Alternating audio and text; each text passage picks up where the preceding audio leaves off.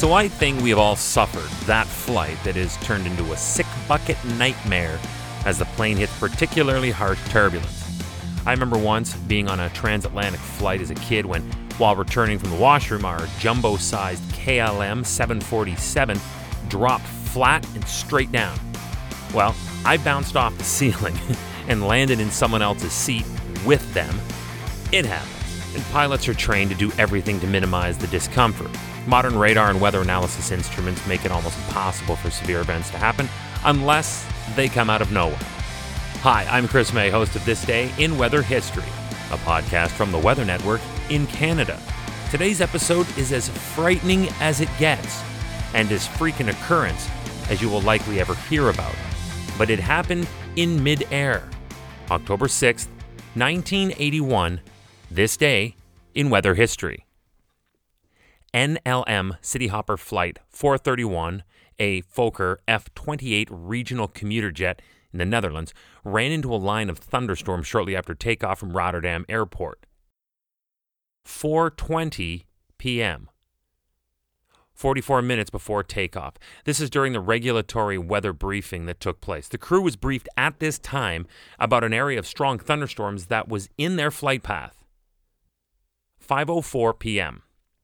NLM Cityhopper flight 431 takes off from RTM. 5:09 p.m.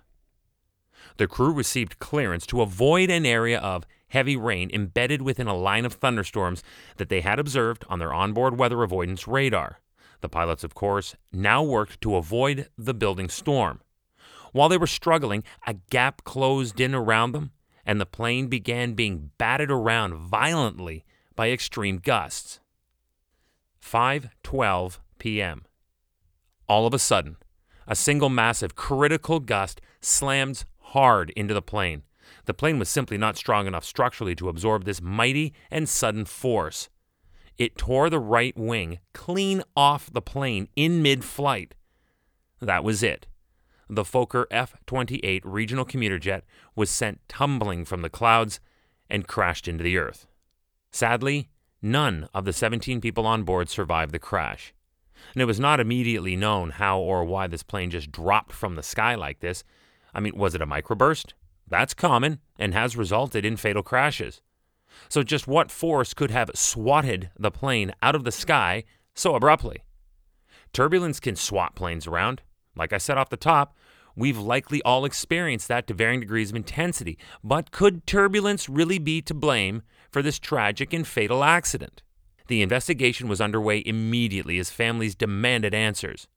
But as the story came together, it became clear that NLM Cityhopper Flight 431 had encountered something far deadlier than mere turbulence. It did not take them long to find the horrifying reality of the rain wrapped tornado being the culprit. There was a tornado reported on the ground that coincided with the location of the jet at that time. The tornado had already been cleaving its own path of destruction across the Dutch countryside in the minutes leading up to the plane's crash.